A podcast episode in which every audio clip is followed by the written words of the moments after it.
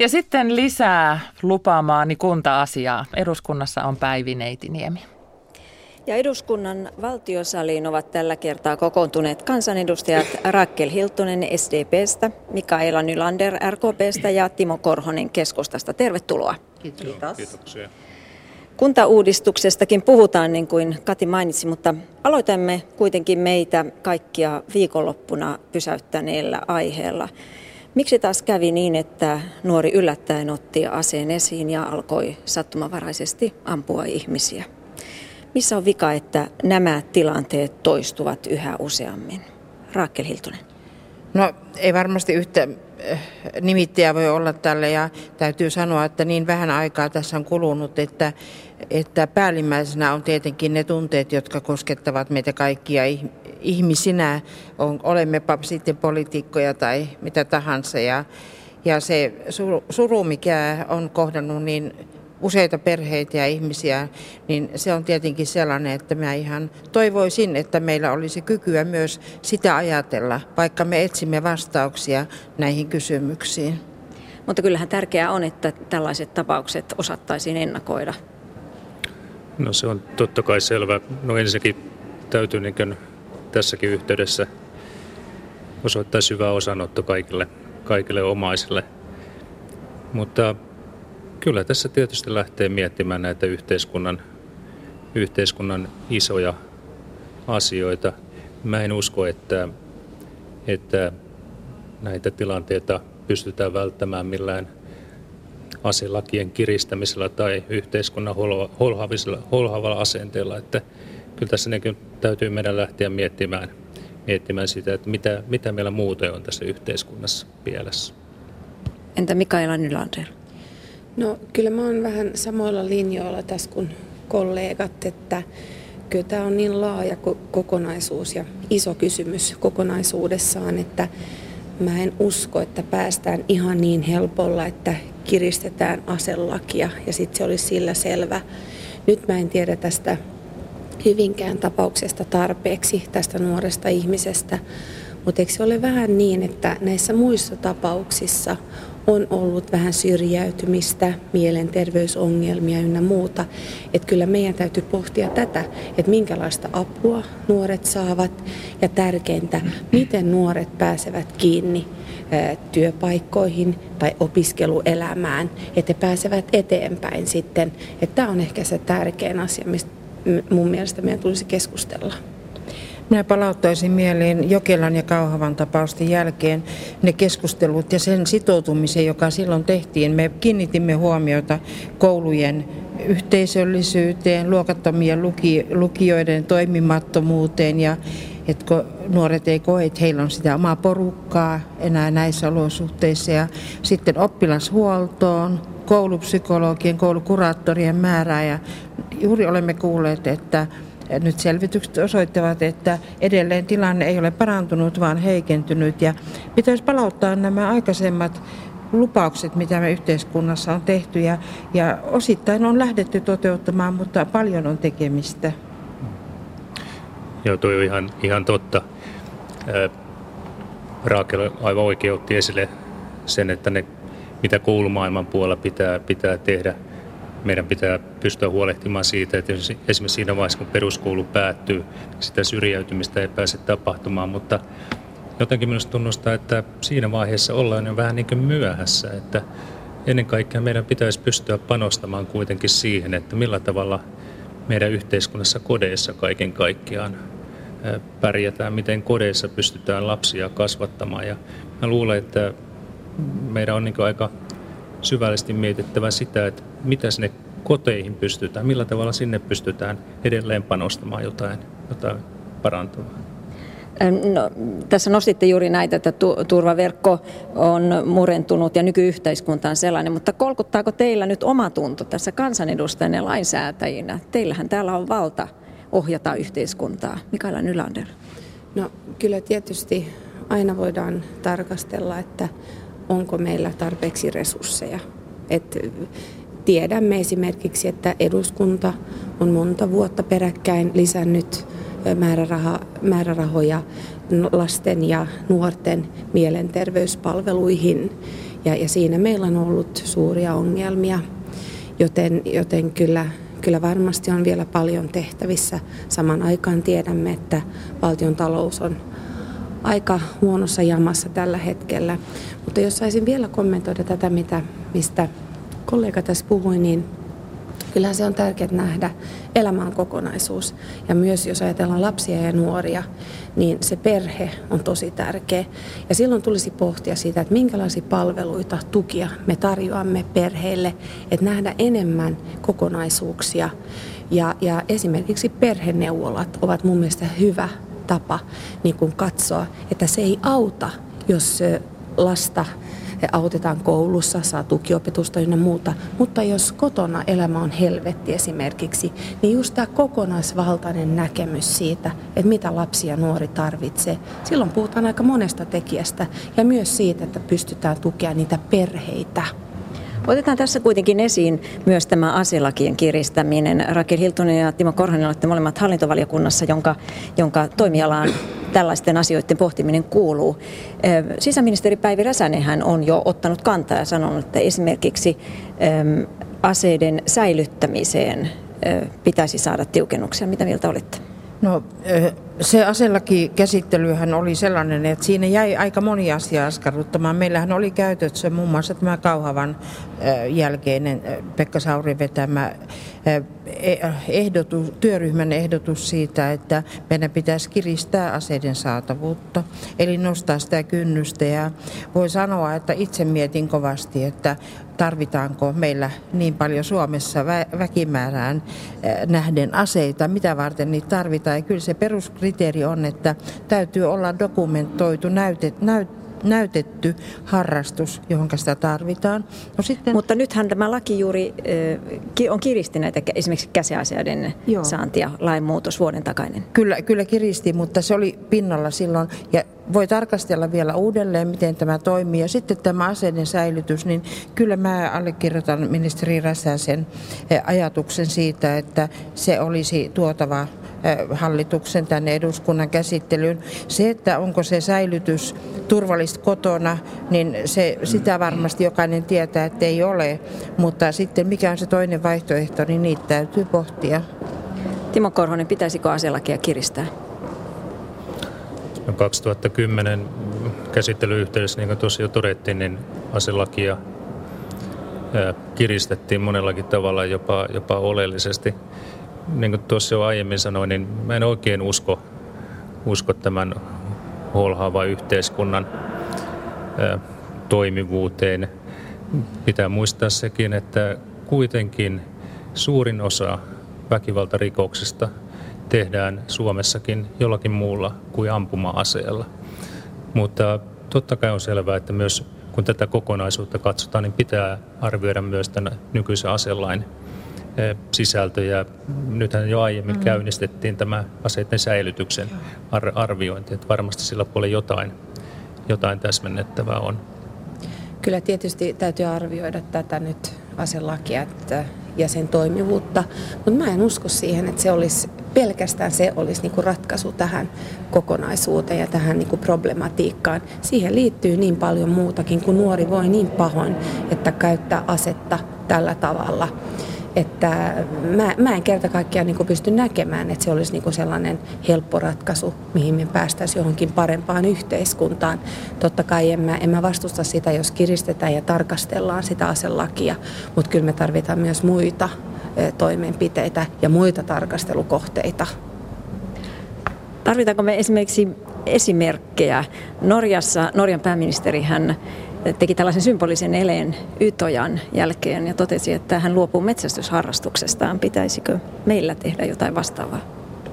No sehän oli osoitus siitä, että hänellä oli empaattinen kyky reagoida ja, ja kun hän oli tunnetusti metsästyksen harrastaja, niin, niin hänelle tuli semmoinen henkilökohtainen reaktio ja minusta se oli kunnioitettavaa, ja, mutta se pitää olla aito eikä haettu esimerkki sitten, jos ihminen lähtee hakemaan tällaista esimerkkiä. Ja mitä mä ajattelin, että kyllä me esimerkkejä tietenkin täällä eduskunnassakin voimme olla siihen, että, että me korostaisimme sitä, että, että ihmisistä välitetään. Olkoon se sitten mikä tahansa koulu tai työyhteisö, että kiusaamista ei ole pelkästään se, että noin ilmi kiusataan ja tehdään ilkeyksiä, vaan mitätöiminen ja välinpitämättömyys on minusta sellainen kiusaamisen laji, jota nyt valtavasti kuulee viestiä työpaikoilta ja eri puolilta. Ja poliitikot voi näyttää juuri tällä Norjan pääministeri esimerkillä, että ei mitätöidä, vaan reagoidaan niin kuin ihmiset. Timo Korhonen. on ihan, ihan totta, että meidänkin poliitikkoina pitää pystyä osoittamaan omalla esimerkillä juuri sitä, että, että meidän on välitettävä toinen, toinen toisestamme, myös puhuttava omalla esimerkillämme siitä, että mikä on oikeaa, mikä on, on väärää, mutta on niin kokonaisuutena myös tunnustaa, että tässä yhteiskunnassa pitää nyt aika pikaisesti käynnistää, sanotaan nyt vaikka hanke, jossa, jossa niin kaiken kaikkiaan ruvetaan käymään lävitse, keskustelemaan tämä kokonaisuus, mikä, mikä, mitä tässä yhteiskunnassa nyt kaiken kaikkiaan on, on pielessä, mitä me voimme tehdä kodeille, kouluille, kasvatuksessa, onko jotain lainsäädännöllisiä tarpeita vaikka aselakien puolella ynnä muuta, ynnä muuta. Että, että tästä nyt on pakko käynnistää tämmöinen iso, selkeä johdettu keskustelu. Ja tässä, tässä tarvitaan nyt sitten sitä poliittista johtajuutta myös. Kuuntelette vallattomasti valtiopäivillä lähetystä eduskunnan valtiosalista. Täällä kanssani ovat kansanedustajat Mikaela Nylander, Rakel Hiltunen ja Timo Korhonen. Vaihdetaan aihetta. Kulvat päivät ovat ilmeisesti hyvin ratkaisevia kuntauudistuksen kannalta. Hallitus pyrkii nyt rutistamaan ensi tiistaihin mennessä yhteisen näkemyksen kuntauudistuksen eteenpäin viemisestä – lainsäädännöstä, aikataulusta, kuntaselvitysten jatkosta ja niin edelleen. Millainen käsitys teillä on tässä mukana, ainakin kaksi hallituspuolueen jäsentä, millainen käsitys teillä on, millainen sopimus voi syntyä, että yhteisymmärrys syntyy? Mikaela Nylander. Hallituksen sisälläkö? Kyllä. Mä kuuntelekin mielenkiinnolla, Joo. No kyllä tietysti tämä kuntauudistus on niin iso osa hallitusohjelmaa, ja, ja tietysti me löydämme sen sovun hallituksen sisällä. Mutta mitä, sitä, mitä siellä pitää olla, mitä siellä ei voi olla? Pystytkö näin konkreettisesti arva, arvioimaan? No mä luulen, että paljon, mistä tullaan keskustelemaan nyt lähipäivinä, liittyy siihen, että tuleeko olla tällainen yleinen pykälä tässä rakennelaissa, joka tulee nyt syksyllä eduskuntaan, eh, missä annetaan valtiovallalle oikeus määrätä kuntia liitoksiin. Että tämä on varmasti se suurin kysymys, symbolinen kysymys tällä hetkellä. Tuleeko tällainen, Rakel Hiltunen? No en mä usko, että sellaista äh, lakia, rakennelaki pykälää pystytään sopimaan, koska kyllä sosiaalidemokraateilla ainakin tunt, nyt on sellainen näkemys, että tämä on välttämätön tämä kuntouudistus. Siksi, että juuri nämä peruspalvelut, joista puhuttiin, pystytään turvaamaan tulevaisuudessakin kunnissa, että riittää taloudelliset ja, ja työntekijäresurssit, mutta se, että mitä nyt hallituksessa tapahtuu, niin mä toivon, että, että me saadaan iso linja sovittua ihan selkeästi. Se on välttämätöntä. Ja sitten näistä keinoista me voidaan neuvotella, mutta sosiaalidemokraattien näkemys aika pitkälle se, mitä myös Suomen kuntaliitto on esittänyt, että tämä tulee olla kuntavetoinen ei valtiovetoinen, koska se on niin iso kaikkia kansalaisia koskettava asia, että siihen pitää saada sieltä kansalaisilta se valtakirja. Timo Korhonen, opposition puolelta, mitä arvelet, mikä on tämä, minkä hallitus tuo tänne edustajien purekseltavaksi? No tämä on mielenkiintoinen kysymys. Sanotaan tuonne äh, Raakil Hiltusen suuntaan, että, että itselläni on aika suuret odotukset ja toiveet nimenomaan SDPn suuntaan siitä, että, että tätä kuntauudistusta ei viedä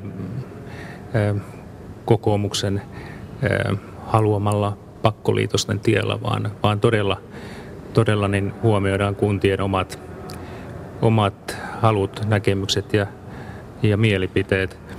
Mä toivon, että, että hallitus kuntauudistuksessa vielä vähän täsmentää näkemyksiä siihen suuntaan, että mennään entistä voimakkaammin palvelut, palvelut edellä. Mitään, missään tapauksessa mitään pakkoliitoksia, pakottamiskeinoja ei, ei, ei pidä käyttää. Ja mä toivon, toivon, että tässä SDP nimenomaan niin näkee kuntien näkökulmasta tämän asian. Kyllä meidän eduskuntaryhmässä ollaan sitä mieltä, että tällaista pakkopykälää ei tulisi säätää tässä laissa, että se on ihan selkeästi näin. Mutta samalla mä haluaisin kyllä korostaa, että tämä on prosessi. Tämä jatkuu, tämä niin keskustelu kuntakentän kanssa. Ja se, mitä me tarvitaan nyt ennen kuntavaaleja, on tämä rakennelaki, missä selkeästi määritellään kriteerit, miten lähdetään nyt eteenpäin. Et mun mielestä se olisi niin kuin rehellisempää tuoda tätä rakennelakia ennen vaaleja eikä vaalien jälkeen, koska silloin pystytään käymään aido, aitoa keskustelua kuntavaalien alla tästä niin kuin sisällöstä, eikä tällaista, niin kuin, että minusta tuntuu ja mä pelkään tätä, koska silloin tiedettäisiin, nämä ovat kriteerit, nämä ovat ne isot linjaukset, miten edetään. Joten mä toivon ihan selkeästi, että tätä rakennelakia tuodaan, missä on selkeät kriteerit ja myös sosiaali- ja terveyshuolto kuuluisi siihen jo, koska sehän on iso kysymysmerkki vielä niin, niin että tuodaan selkeästi tänne eduskuntaan käsiteltäväksi ennen vaaleja. No miltä näyttää? Onko se tulossa ennen vai jälkeen kuntavaali? No joka tapauksessa nyt ensi, tämä ensi viikon keskustelu ja hallituksen linjaukset tarvitaan. Mä haluaisin kyllä nyt olla solidaarinen päähallituspuolue kokoomukselle myös ja sanoa, että en mä ole kokenut, että kokoomus, kokoomuksen pääjohtotähti on ajaa pakkoliitoksia, vaan se jämäkkyys, jolla ministeri Virkkunen on tätä asiaa vienyt, niin, niin on nyt yksi vaihe. Ja mä korostan myös tätä prosessia ja, ja, ja, ja uskon, että hallituksen sisällä käydään nyt ihan vakava keskustelu ja löydetään se yhteinen rintama, että kyllä siinä sitten toivotaan, että jatkotyöhön oppositiopuolueet tulevat mukaan, koska jatkossahan on tarkoitus kuntalain kokonaisuudistus toteuttaa parlamentaarisena työnä jossa ovat sitten kaikki puolueet mukana. Näin tehtiin paras hankkeessa ja se onnistui. No kyllä tässä tietysti aika paljon vielä, vielä tarvitaan, että, että ei edetä samalla tavalla kuin nyt, nyt näyttää, että ikään kuin ylhäältä, ylhäältä johdetaan. Nyt pitää ihan tähän ää, työjärjestykseen kiinnittää huomiota, että nyt nykytiedoin hallituksen tiedonanto kuntauudistuksesta tulee siis ensi viikon keskiviikkona. Ja ilmeisesti ajatus on se, että hallintovaliokunta antaa siitä mietintönsä käytännössä neljän kokouksen perusteella. Minusta se aikataulu on, on aika lailla mahdoton. Ensinnäkin pitää myös huomioida se, että kyse on kunnallis kuntatalouden historian merkittävimmästä uudistuksesta ja tähän yhteyteen on syytä myös sisällyttää perustuslakivaliokunnan arviointi tästä, tästä uudistuksesta. Minusta näyttää nyt siltä, että hallitus pyrkii ajamaan tätä sillä aikataululla, että, että ainoa eduskunnan valiokunta on hallintovaliokunta, joka tätä käsittelee, ja näin ei voi mennä nyt täytyy pitää mielessä, että tämä on tiedonanto, missä on ne suuret linjaukset ja sitten syksyllä tulee tämä varsinainen rakennelaki, missä kuunnellaan tietysti perustuslakivaliokuntaa ja kaikki valiokunnat Aivan. ottavat kantaa tähän. Että tämä on tiedonanto, missä on suuret linjaukset. Jos, jos saan sen verran tähän ihan lyhyesti, meillä on hyvin vähän aikaa, mutta esimerkiksi tänä aamuna ykkösaamussa ministeri Merja Kyllönen totesi, että viittasi yli 70 kuntaan, että sellaista vaihtoehtoa ei voi olla, että he, ne, nämä kunnat eivät tee mitään. Eikä tämä kuulosta, että pakko siellä viimeisessä päässä näkyy? No kyllähän se pakko tulee kuntien sisältä. Jos meillä on kun, niitä kuntia, joissa ei synny enää oppilasluokan kokoista äh, luo, la, luokallista lapsia tai kuntien talous on siinä jamassa, että ei pystytä tarjoamaan niitä palveluita, jotka perustuslaki edellyttää ihmisille, niin silloin kunnissa on kyllä itse, itse se pakko siellä sisällään. Se ei tule hallinnosta. Mutta huoli on myös niistä kunnista, joita kukaan ei meinaa huolia. Aivan. Ja varmaan toisenkin kerran keskustelimme tästä aiheesta. Tällä kertaa vallattomasta valtiopäivillä päättyy tähän. Kiitoksia Mikaela Nylander, Timo Korhonen ja Rakel Hiltunen. Toimittajana eduskunnassa Päivi Neitiniemi.